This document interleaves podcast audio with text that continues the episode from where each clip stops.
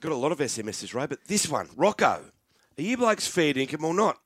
It's bad enough for Peter Peters to continue to bag Kevin Walters. Any chance of mentioning Kevy, who may have had something to do with the Broncos' turnaround? Absolutely, Rocco. We haven't bagged Kevy at all. In fact, we've applauded Kevy. What would you said- call it? Dino, the Kevolution? the Kevolution, yeah.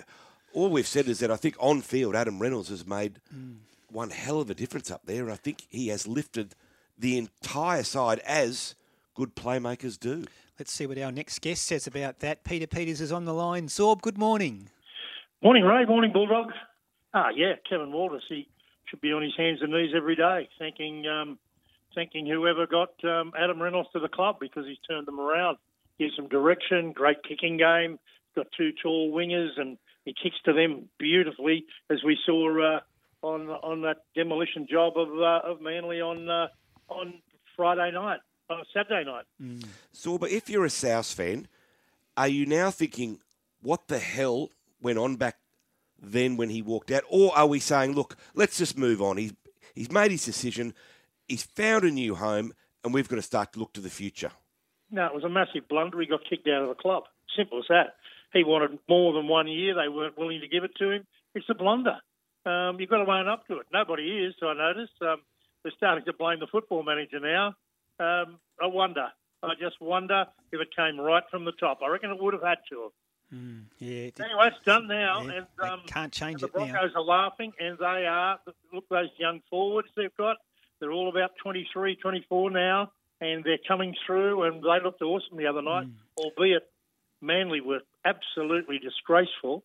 And um, I don't know what's going on there, but um, certainly they're in denial over Mm. Tommy Turbo. I mean, everybody that watched that game, when you compare Tom's input into that game, the way he chased players to the corner, the way he didn't um, didn't explode onto the ball, uh, they're in denial over his fitness. Zorba, I'm a little bit confused. Do you think he copped a knock on the night? Because at the press conference, I mentioned it earlier that Daly, Cherry Evans, and Des didn't seem to concede that he was injured. So, I mean, clearly he was. We could see him hobbling around. It was strapping, obvious. Strapping on his knee and leg. But yeah. is it an existing injury that uh, took a whack, or is this a new injury? I saw him the week before, and he got through the game okay. But we're not seeing the brilliant Tommy Turbo of last year. We're not seeing him power onto the ball um, from kickoffs and from around the rucks, taking the ball up like a like a forward in the middle. Uh, I mean, it's just not happening. Really, if you look at form this year, Tom's not in the first five or six fullbacks on form. He was way ahead of everybody else last year. It was a sublime year. He's a shadow of the brilliant fullback who dominated last year's premiership. The situation, I think, raises huge questions, especially after Coach Des Hasler, as you said, he was adamant after Friday after Friday's game that his star number one was okay. Last season, Manly's highly respected Dr. Nathan Gibbs and the physio James Rami left the club for their own volition over the lack of dialogue and difference of opinion between the medical and sports science departments. Manly didn't handle that situation well. Right now, those issues appear to be relevant, and Turbo's health is in question, and that's sending danger signals out of Manly. Don't mm. forget, just over a week ago, they were denying any uh, any Kieran Foran uh, exit, and we all knew that um, at the time that was being denied. Foran had already told the team that he was going to the Titans. So, lots of things have got to be put right there, and I don't think that Tommy. Well, I know Tommy's not right. You've only got to look at him, yeah. and that's strapping. Uh, he's doing exercises at half time. Um, he's he's really struggling, and I think it's sad to see. Give him a rest. Get him right. Mm, I think Andrew Johns said the same thing post the game.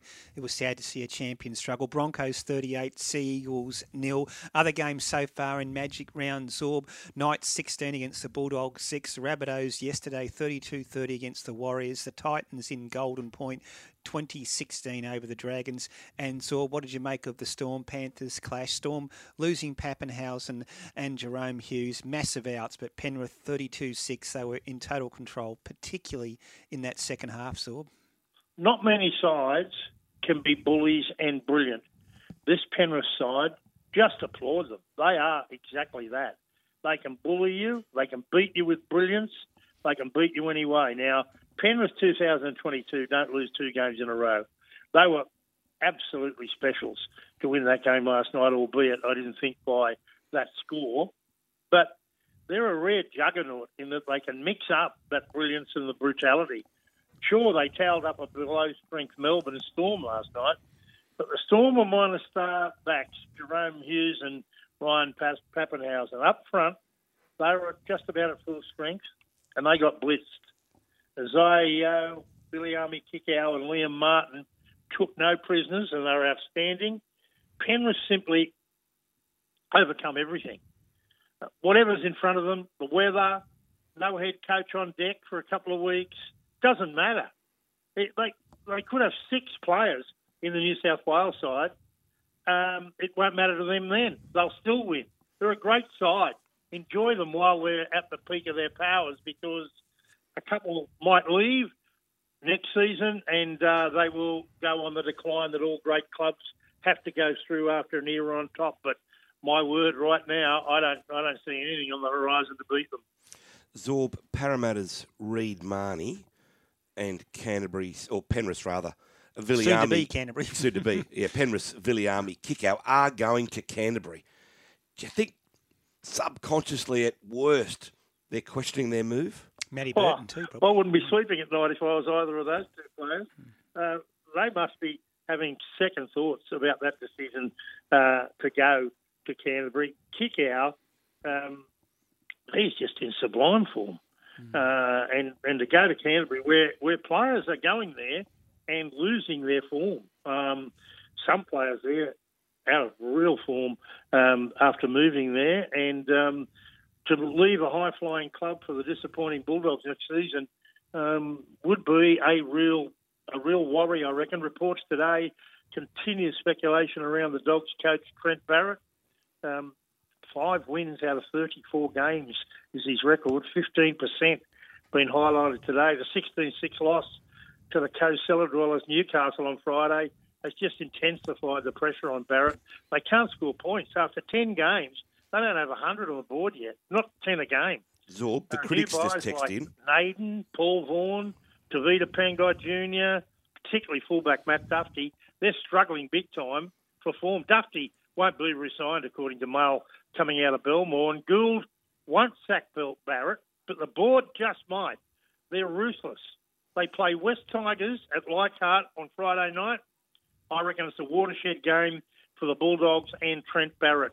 It's absolutely vital for Barrett. If they go down to the West Tigers at Leichhardt, which is a, which is a hard ask on a Friday night, they're not easy to beat there. Then watch for the vultures to come in. The critics text in Zorba. Uh, I'd love to know how much money the maestro Gus has flushed down the toilet at the Bulldogs this year on a team of misfits, or is the team just badly coached?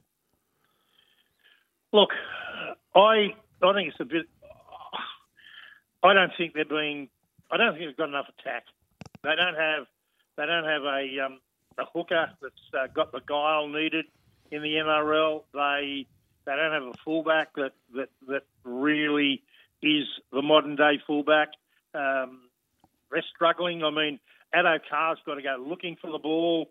He's really putting in, and he's one of the big buys that is delivering. Not many of the others are. Naden, Vaughan, as I said, in terrible form. So is Matt Dufty. Mm. I don't know where they go, but I do know this: that that Bulldogs board, there have been brothers vote against brothers there. So when it comes to a coach, they won't uh, they won't uh, have any qualms about getting rid of him. But um, if if if the rumours are right that Gus will stick by him, maybe he'll hang on and um, hopefully get a chance to turn it around. Maybe Gus is going to step in step in again this week as they. It's just a must win. If they mm. don't win the game against the West Tigers on Friday night, I, I don't think that um, I don't think Barrett's going to last. Yeah, it's a huge game. Hey, so before we get your tips today to complete round 10 and the Magic round, three more games to go. This is from Jesse from Albion Park. Hey, Bulldog and Ray, but we'll run it past you, Zorb. That was the game the Dragons threw away last night. Their middle has to be the worst in the competition. The attack is just as bad. Sorry, but cannot see them playing finals this year. Very disappointing. Obviously, Jesse is a Dragon supporter who's hurting big time this morning, Zorb. Yeah, I thought it was a great game in terrible conditions, um, and the Gold Coast did enough to win. I don't think the Dragons were that bad. I, I think they um, um, they were they were quite good. I think it's probably the best we've seen the Gold Coast go. Um, and, and and I think that um, no, I wouldn't write St George off for the uh, the top eight just yet. They've got a pretty favourable draw coming up in the next few weeks, which should see them go into the top eight. Um, no, I don't agree. I think mm. they've, I think they've got some hope of um, of making the eight, and, and I thought that was easy. The Gold Coast best performance last night. Um, I, I I wrote down as I was watching the Magic round, and I think it's been a huge success. Who's provided the Magic so far? And we're spoken about Adam Reynolds. He's the he's the Merlin of the um, Magic round so far. Try, four try assists, assist, seven goals from seven, masterclass. But behind him, I had little Jayden Campbell. He's the number mm. one for the Gold Coast Titans. He ran for over 200 metres in those shocking conditions. He made several clear line breaks, including one of about 60 metres. He took high kicks with courage and skill in, as I said, shocking conditions. He's a chip off the old block. Mm. Um, a lot of Preston in him. Comeback game to the NRL for him last night in that Golden Point thriller. I thought it was a great game, and my other um, Magic round star so far is Viliame Kikau. Masterful performance on the left edge and did it all for the Premiers against their arch rivals, the Storm. He's in career best form.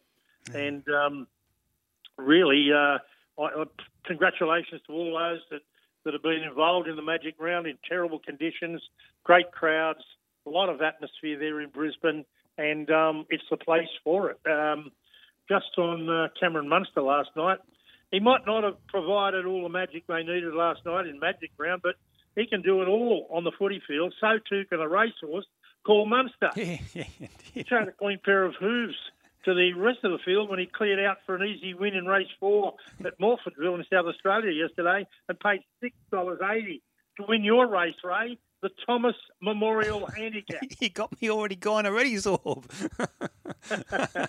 no, he did look good, Munster. Hey, Zorb, I didn't have a good day in the punt yesterday. Coincidentally, you mentioned the racing at Scone. So can you help me and the listeners out today? There's three games to go to complete Magic Round, round 10 of the NRL. 1.50pm, the Sharks take on Raiders. 4.05 games. This should be a beauty. Roosters versus the Eels. Then at 6.25, the Tigers versus the Cowboys. How do you see them, Zorb? Well, I, all of the games so far, um, you've got to have a good kicking game, and um, and that's what will decide these games today. Uh, I think the Sharks will beat the Raiders, um, but I think it'll only be a, a one to twelve win.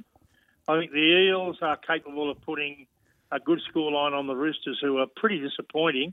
Um, I'll go for them to win 13 plus, and uh, the Cowboys in in sublime form. We're, we're, we're seeing a side that really is emerging. I mm. like the way they play. They've got some great young players in their side coming through in the backs and in the forwards, and um, they're being led around the park well, and their experienced players are playing well. Cowboys 13 plus, so I'm Sharks and Eels to win those games by um, 1 to 12 mm-hmm. and 13 plus for the Cowboys against the Tigers. Yeah, three great games to watch this afternoon. Zorb, appreciate your thoughts as always on a Sunday morning, and we'll talk next week. Okay, boys, play. Thanks, Zorb.